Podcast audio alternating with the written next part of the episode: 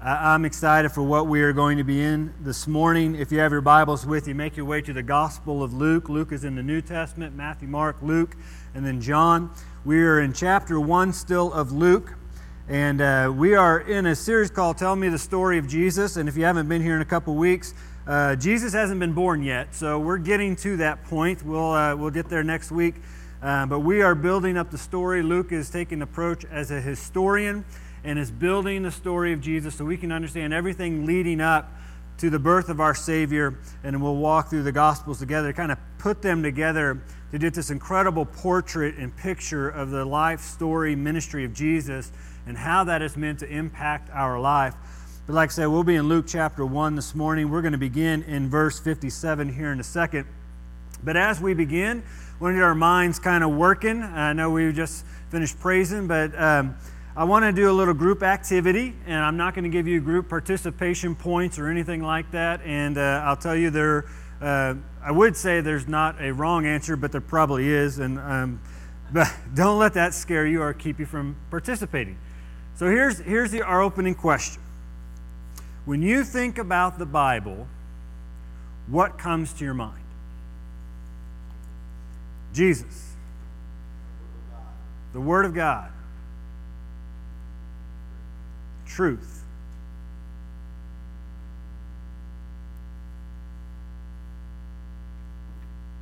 When you think about the Bible, what comes to mind? Comfort, love, guidance. It's hard to hear those back row Baptists back there, Sarah. I'm sorry. Daily bread, faith. I need to study more. Okay. Personal application. All right. What's that? Forgiveness. Good. All right, finish this statement now. Second, second participation. The Bible is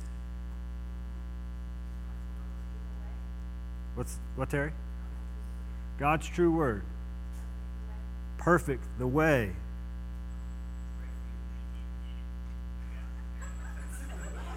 The Bible is God calling our attention. I'm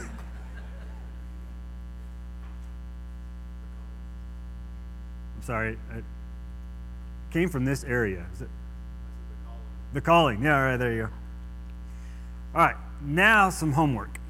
Okay, ready? I'm going to give you homework from the beginning because I know sometimes we get closer to lunchtime, our minds go other places. So here's your homework for this next week.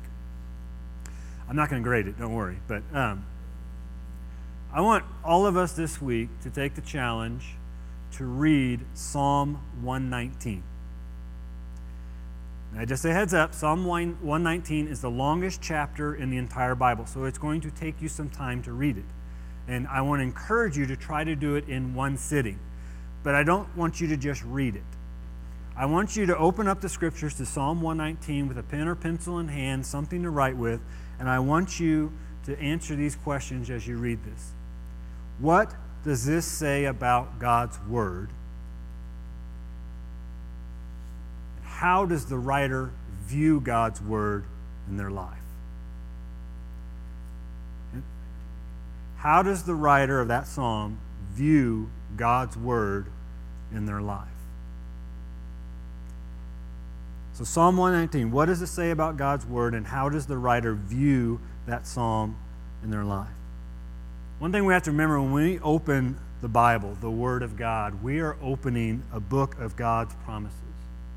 And we are all a part of God's promises. Some of God's promises are directly related to us. Some of God's promises are promises that we are to learn from. And some of God's promises are promises that we are to live in hope and in faith for. Our focus this morning, as you can see behind me, is God's promises or the promises of God. The Bible dictionary defines the promises of God as God's announcement of his plan of salvation and his blessing to his people. Our passage this morning in Luke chapter 1, verses 57 through 80, and we're not going to really spend much time with verse 80, but I wanted to finish out the chapter, um, just kind of my neuroticness. But um, our passage is filled with the promises of God. And so we're going to read through it, and then we're going to point out some of the promises, and then we're going to see what these promises are to create in our life as we worship, as we follow, and as we live for God. So let's read the scripture, and we'll begin in verse 57. Now the time came for Elizabeth to give birth, and she bore a son. And her neighbors and relatives heard that the Lord had shown great mercy to her, and they rejoiced with her. And on the eighth day they came to circumcise the child, and they would have called him Zachariah after his father, but his mother answered, No, he shall be called John. And they said to her, None of your relatives is called by this name. And they made sign to his fathers, inquiring what he wanted him to be called. And he asked for a writing tablet and wrote, His name is John. And they all wondered, and immediately his mouth was open, his tongue loosed, and he spoke, blessing God. And fear came on all their neighbors, and all these things were talked about through all the hill country of Judea. And all who heard them laid them up in their hearts, saying, What then shall this child be? For the hand of the Lord was with him. Verse 67 And his father Zechariah was filled with the Holy Spirit and prophesied, saying, Blessed be the Lord God of Israel, who has visited and redeemed his people and has raised up a horn of salvation for us in the house of his servant David, as he spoke by the mouth of his holy prophets from of old, that we should be saved from our enemies and from the hand of all who hate us, to show the mercy promised to our fathers and to remember his holy covenant the oath that he swore to our father Abraham to grant us that we, being delivered from the hand of our enemies, might serve him with fear, in holiness and righteousness before him all our days. And you, child, will be called the prophet of the Most High, for you will go before the Lord to prepare his ways, to give knowledge of salvation to his people and the forgiveness of their sins, because of the tender mercy of our God, whereby the sunrise shall visit us from on high to give light to those who sit in darkness and in the shadow of death to guide our feet into the way of peace. And the child grew and became strong in spirit, and he was in the wilderness and today into the day of his public appearance to Israel. Let's pray one more time together. Father, I thank you for this day. I thank you for your word. I thank you for your promises. I thank you for just being able to gather again physically with our brothers and sisters in Christ, knowing that we are in your holy presence in this moment because the promise your word gives us. And Father, we come before you because we are a people who need to be changed and transformed by you. We need to be molded more into your likeness so we can be the salt and light we need to be in this world that is hurting. And so, Father, I pray your Holy Spirit move in a great, mighty way. You remove me from this equation. Just let me be an instrument of your righteousness, that your Spirit would speak through me, that the words of my mouth and the meditations of my heart would be pleasing to you, as well as all my brothers and sisters in Christ here this morning. Again, Lord, I pray that you alone be glorified, that you, your kingdom and your will alone would be done in this place. And so lead us to where we need to be before we leave this place. And pray us all in the name of Jesus. Amen. So, in this passage, we're going to walk through it real quick and then we'll go back and, and look at some application. This passage is filled with promises fulfilled, it's filled with covenants fulfilled, prophecies fulfilled, and promises to be fulfilled.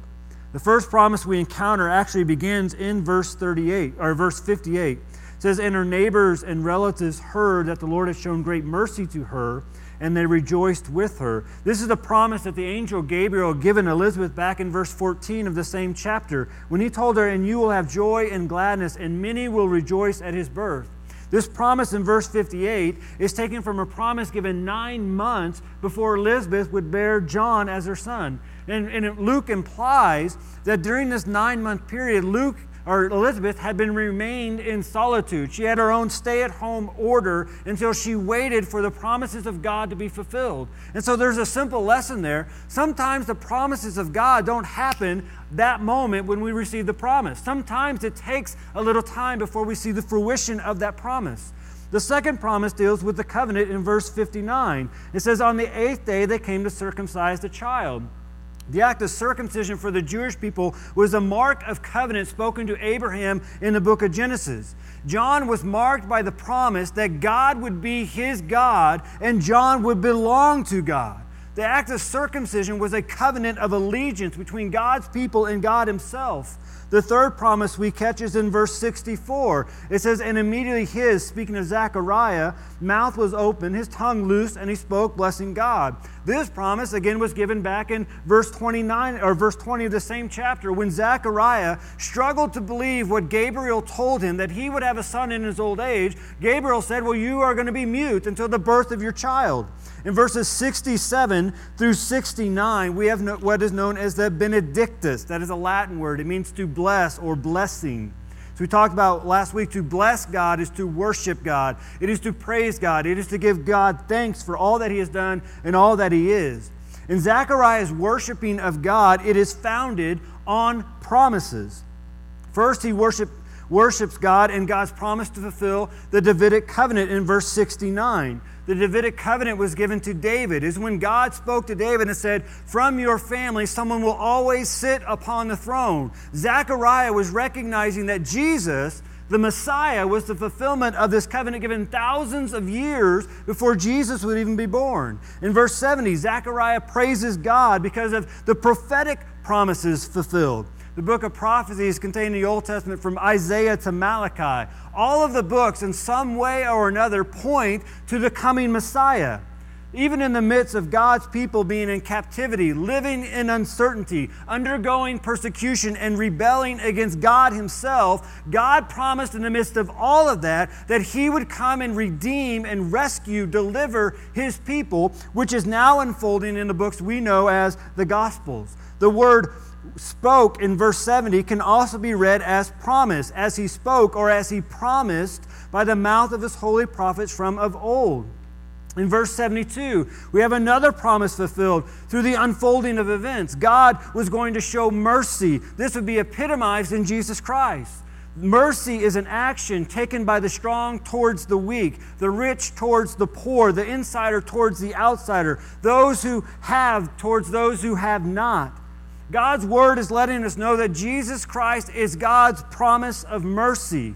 Romans chapter 5, verse 6 says, For while we were still weak at the right time, Christ died for the ungodly. That's the mercy of God promised here, which Zechariah is worshiping about.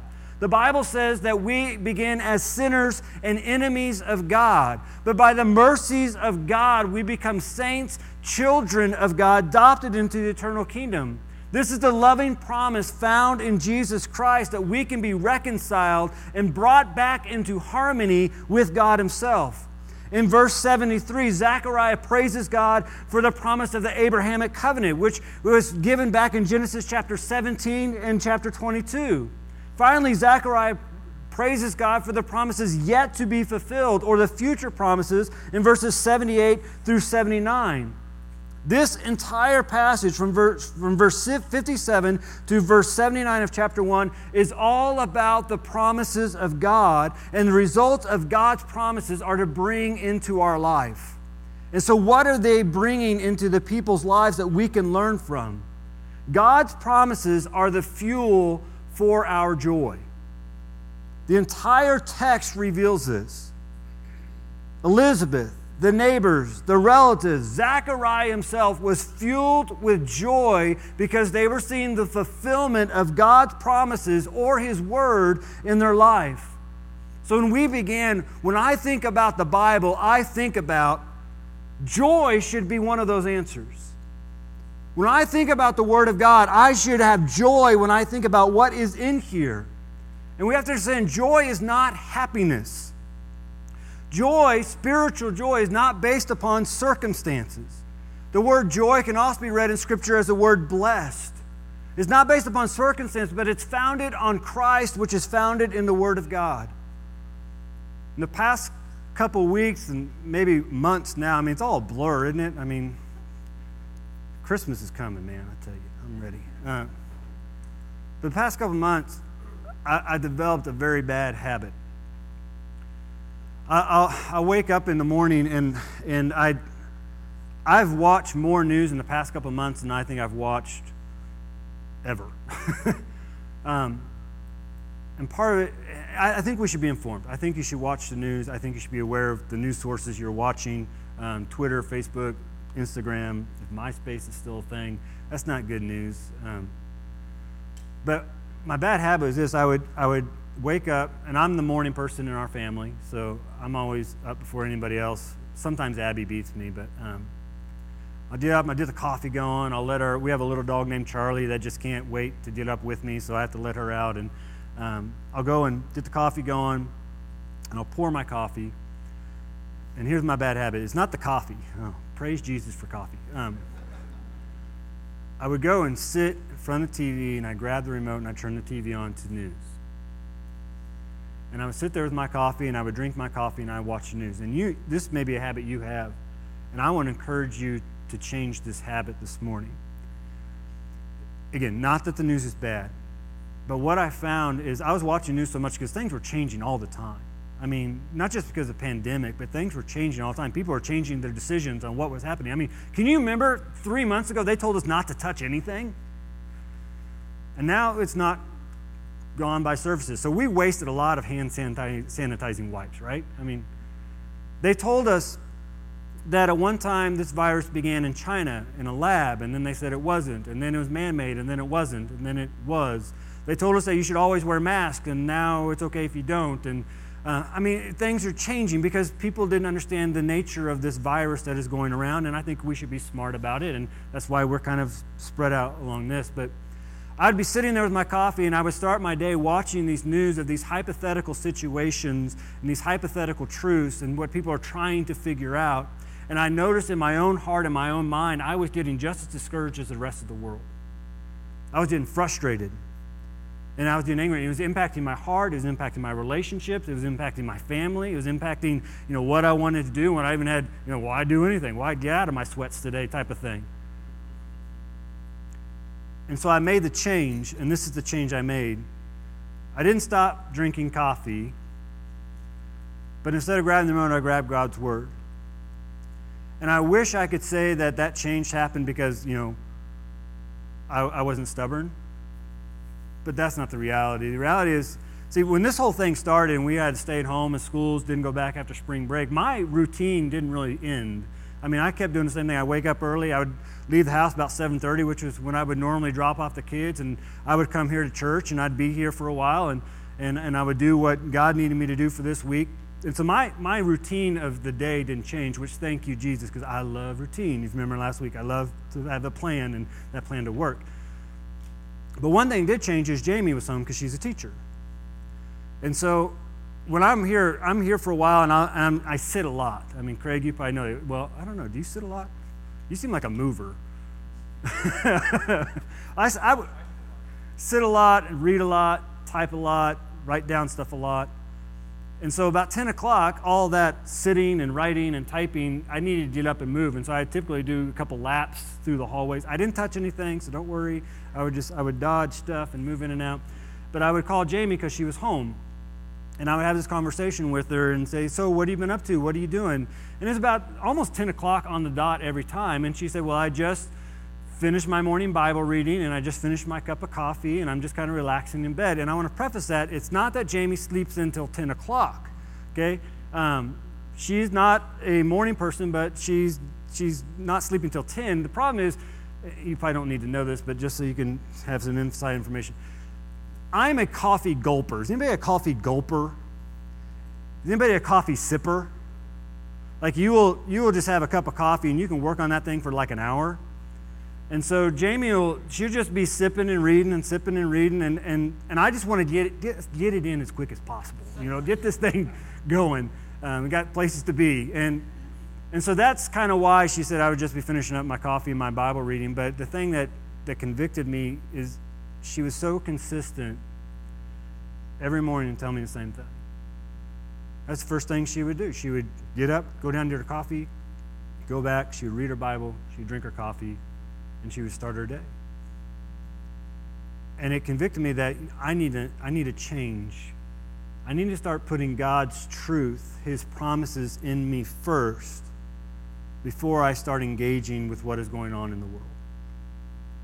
And so now I, I get my coffee, I sit at my table, I open the Word of God, and I just read until my coffee's done. And, and I've slowly become a sipper instead of a gulper because I just get so into what I'm reading. And I don't care about my coffee intake, but it changes our minds because the Word of God is meant to give us joy. The promises of God's Word are meant to give us joy. We serve a God who is actively engaging in our life and actively wants to be a part of our life. In Psalm 19, verse 8, it says, The precepts of the Lord are right. And hear what they do rejoicing the heart.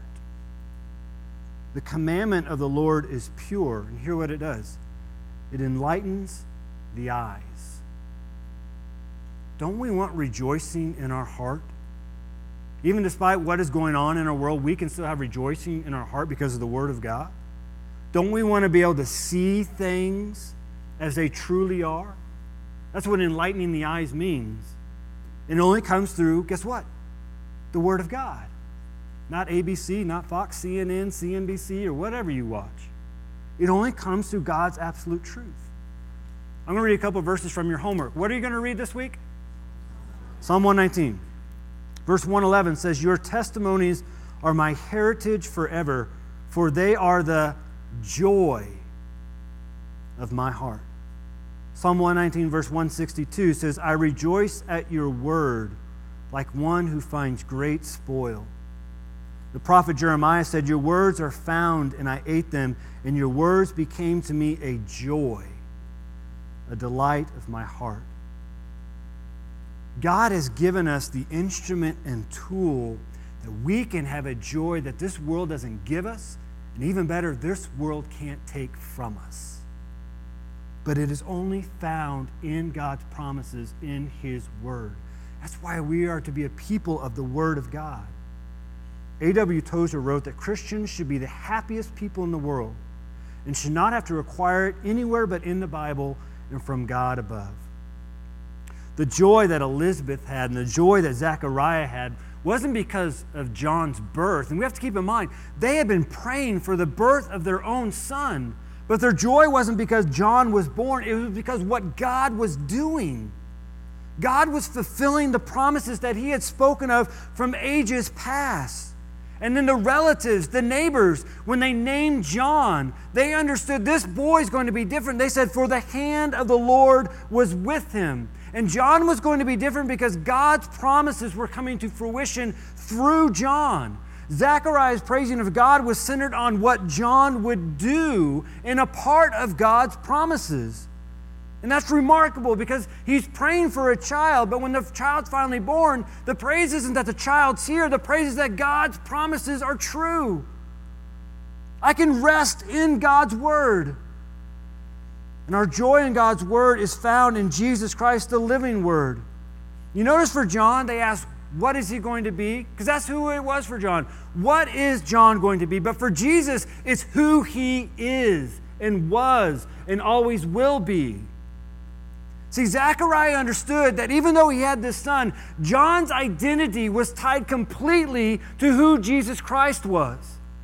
And the same thing goes for us in living in God's promises. Our identity is not tied to our occupation, it's not tied to our family or the city we live in or whatever we do in our free time. Our, our identity is tied to who Jesus Christ is. Our purpose in life is tied to who Jesus Christ is. And the only way I can know who He is is I have to be in God's Word. I have to know the promises of God. And when we do this, we see what it does. God's promises are the factor for our change.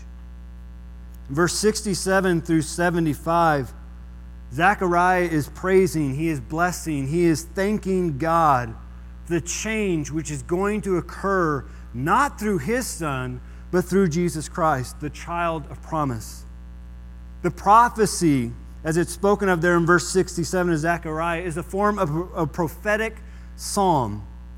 One commentator writes that Zechariah's words reveal the divine understanding of the relationship of John the Baptist to Jesus and their respective roles. In verses 68 through 75 are what Zechariah prophesies and praises God for. They're in the past tense. They're declaring that God's faithfulness to his covenant, his promise. Verse 76 through 79 are in the future tense, foretelling the redemption promised to Israel that is signified in the birth of John and that God is going to continue to fulfill his promises. And as we encounter prophecies, Again, think of books like in the Old Testament, Isaiah through Malachi, or maybe you go into the New Testament and look at the book of Revelation. We have to understand there's a lot of imagery in prophecies. There's a lot of things that we may not understand on this side of eternity, but there are some things, if we use the Word of God, the promises of God, we can begin to understand what Zechariah is praising for.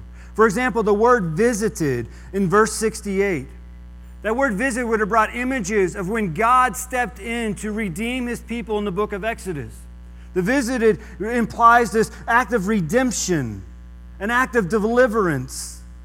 And so when Zechariah says he has visited and redeemed his people, he's, he's bringing this image uh, up that God is stepping in to redeem us, but he's not doing it through plagues. He's doing it through a Messiah, through a Savior. The phrase horn of salvation in verse 69 suggests the strength of a fighting animal. It's used in Psalm 132, verse 17, to speak of the successor to David. It's a Hebrew metaphor speaking of power and might and the power of salvation. Verse 69 also speaks of the house of the servant David, which again reminds us of the Davidic covenant that Jesus, he's the Messiah we've been waiting for. The holy prophets of old in verse 70 is a reminder that God's promises from ancient times are now coming to fruition. In verse 71, it says, We are saved from our enemies and from the hand of all who hate us. And that can be e- easily misinterpreted as, as, a political enemy. But since no one is specified as that enemy, and the reason for the deliverance is so that we might serve him without fear, in holiness, and righteousness, in verse 74 through 75, it's not speaking of a a political or physical enemy, but a spiritual enemy. It's those who hate us as God's people or those who are opposed to God's promises. The promises and the covenants of oath and oaths in verse 72 through 73 is to bring to mind of the Abrahamic covenant. All of this is to be the factor of change in God's people. God visiting, God redeeming, God raising up a salvation, God promising, and his promises being fulfilled as spoken by the prophets and his deliverance from are the factors of change so that we might be saved and we might, verse 74 through 75, serve him without fear in holiness and righteousness before him all of our days. So to accept the promises of God fulfilled in Jesus Christ is to accept the terms of those promises, which are to lead us to change. Salvation initiates change immediately. We become sinner to saint, enemy to child. We move from an instrument of wickedness to an instrument of righteousness. We now understand we're not to conform to this world, but be transformed by the renewal of our mind.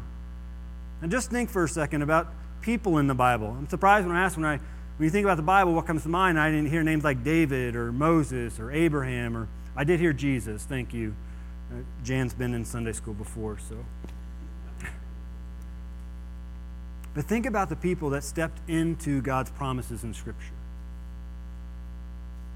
Were any of them not changed?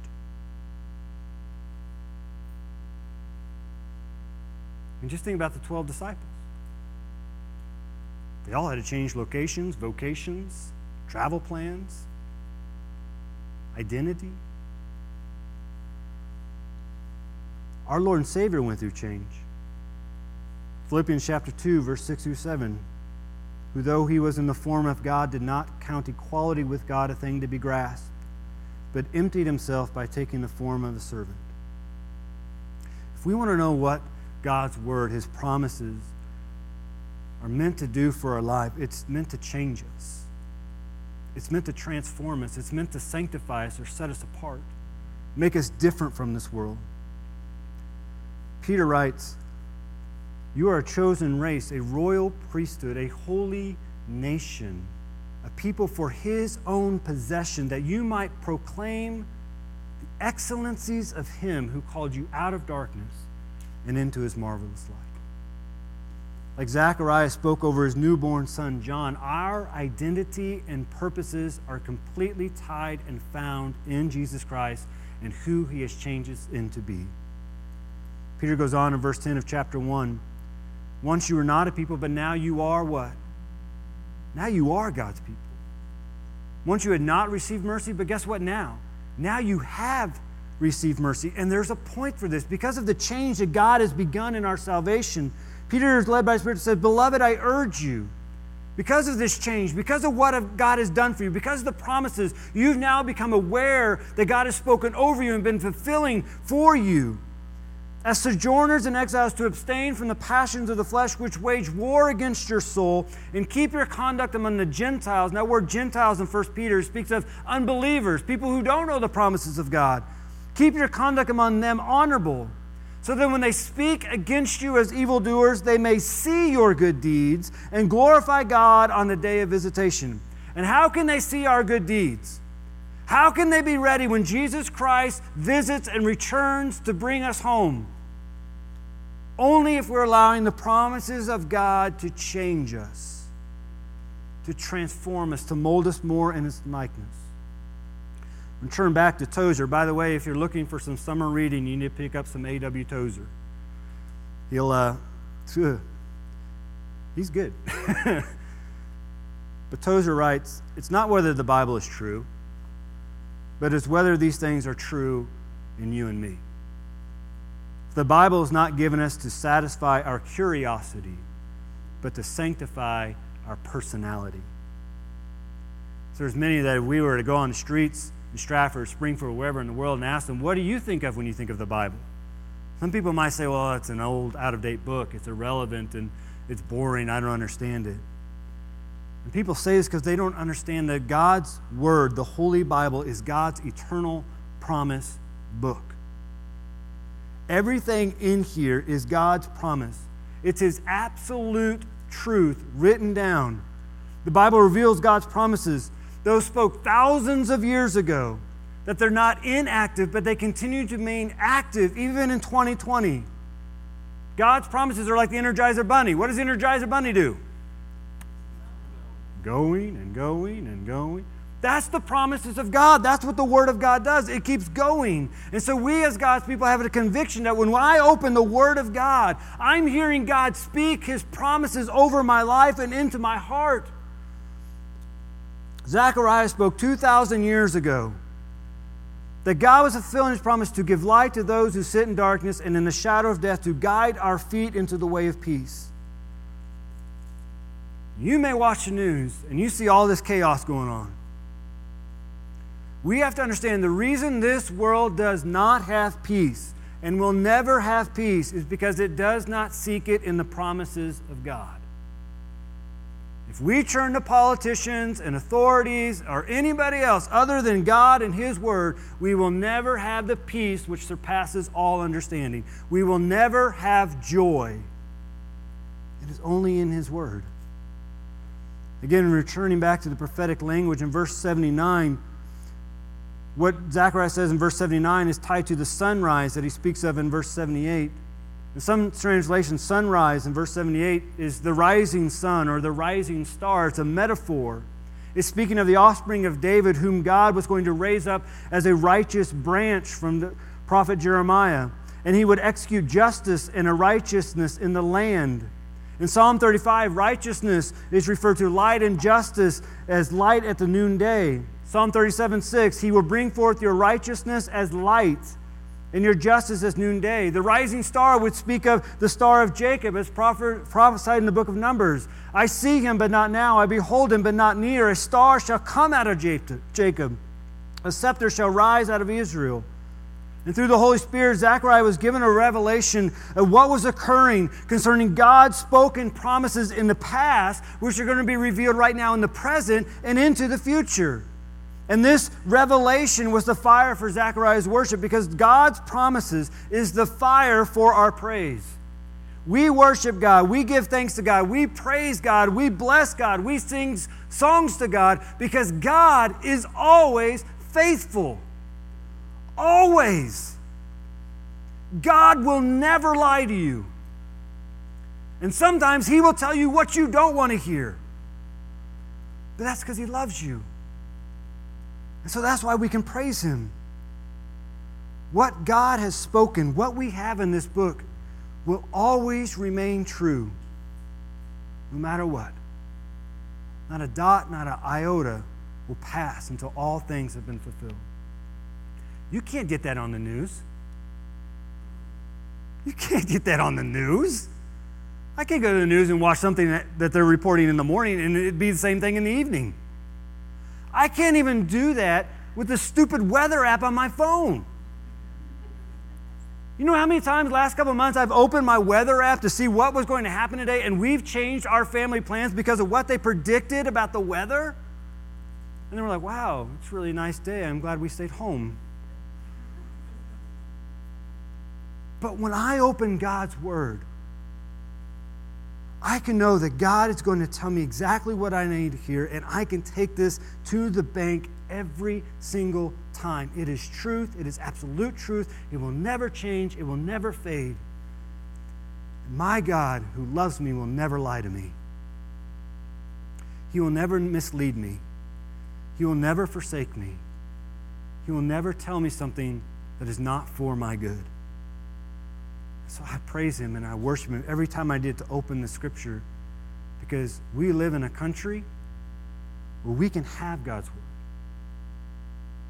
We can, we can read it in the morning, at lunchtime, and evening. We can listen to it. We can watch it. Let's not forsake that freedom we have. Because who knows how long we'll have it. So I was thinking about this, this message I found myself humming and singing a song. And that tends to happen when I'm doing sermon prep, like a song gets stuck in my head. And I didn't ask the worship team to sing it because uh, I'm older. We, we clarified that, didn't we, Bridget? I'm older than most of them. Um, but the song kept going. I, I, found myself even humming it while I was sitting at the keyboard. Do you do that, Craig? Do you ever? Same song over here. Song that never ends. That one? the song came to my head. It's a hymn, and, and I grew up on hymns.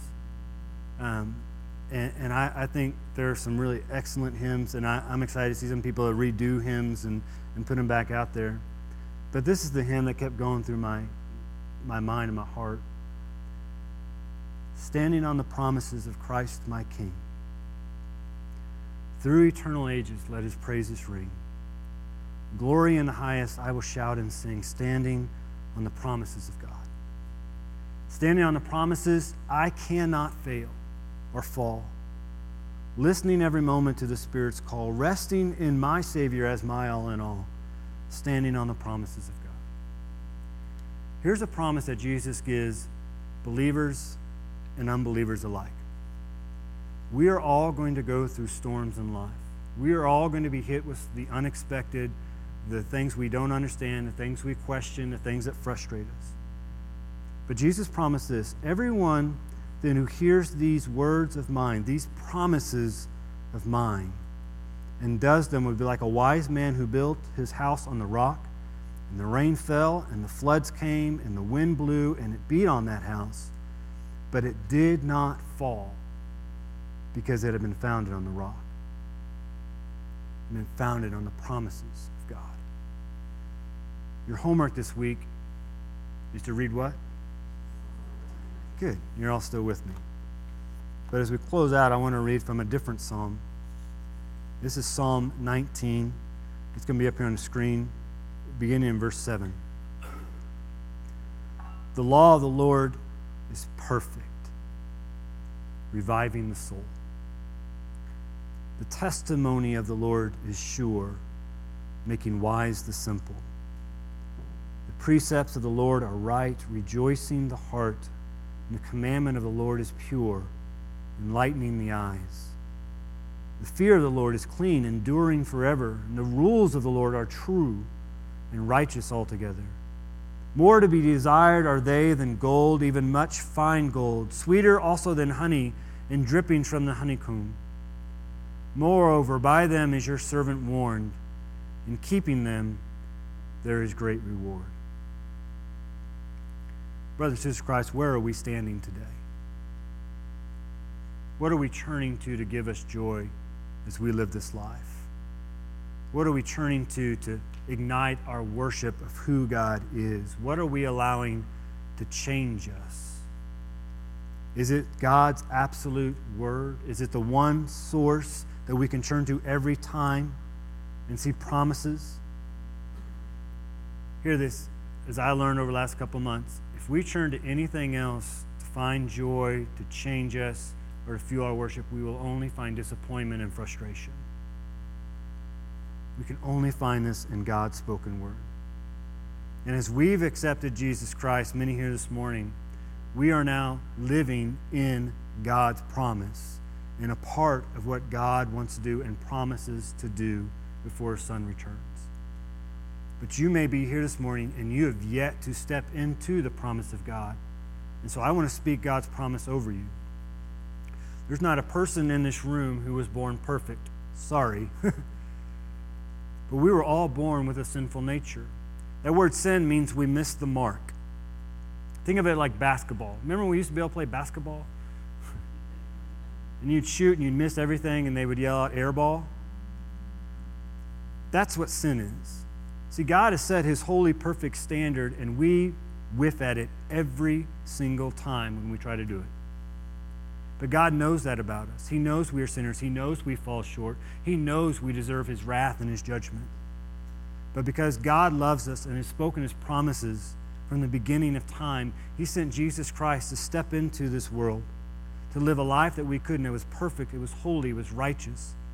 And Jesus did that so he could die on the cross for our sins. And they placed him in a tomb, but he rose three days later. And the Bible says, the Bible says, when I believe in my heart to be true, that to be true, when I believe in the innermost parts of my being that that is truth, that is something I can, I can rest assured on.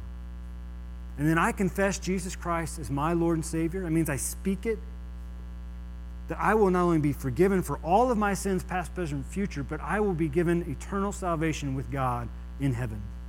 And you may be here this morning, you're trying to do it another way, just be a good person, just do the right things, and that won't cut it before holy God. It is only through Jesus Christ. That's why Jesus said, No one comes to the Father except through me. And so if you're here this morning and if you've yet to accept Jesus Christ, your Lord and Savior, that is the first promise you need to step into. You don't have to have it all figured out. You just got to know I need Jesus in this moment. So we have a time of invitation. Bridget and Nick are going to come up and lead us. The song is Yes, I Will. Maybe that's the commitment we need to make to God. God, yes, I will. I will stand on your promises. I will trust your promises. I will be in your word. Maybe this morning is Yes, I will accept you as my Lord and Savior. I want to pray over us real quick, and then we're going to stand and sing. I'm going to invite you to come. Father, thank you for this day. Thank you for loving us and taking care of us. Thank you, Lord, for your word that it was given to us, spoken from your mouth, recorded by men that were guided by your spirit. And Lord, thank you that we can trust you. You'll never let us down. You'll never fail us. Lord, let us have a conviction and a passion for that as your people. Pray for those who are here this morning who have yet to accept your, your Son as their Lord and Savior, yet to accept the promised child. Father, your Spirit would move upon their heart in such a way they just know that something is not right and it needs to change, that they would walk down these aisles. Just let it be known they want to be saved, they want Jesus. So let this time of invitation be a time of response so we are not just hearers of your word, but we are doers of it. And praise all in the name of Jesus. Amen. I invite you to stand, I invite you to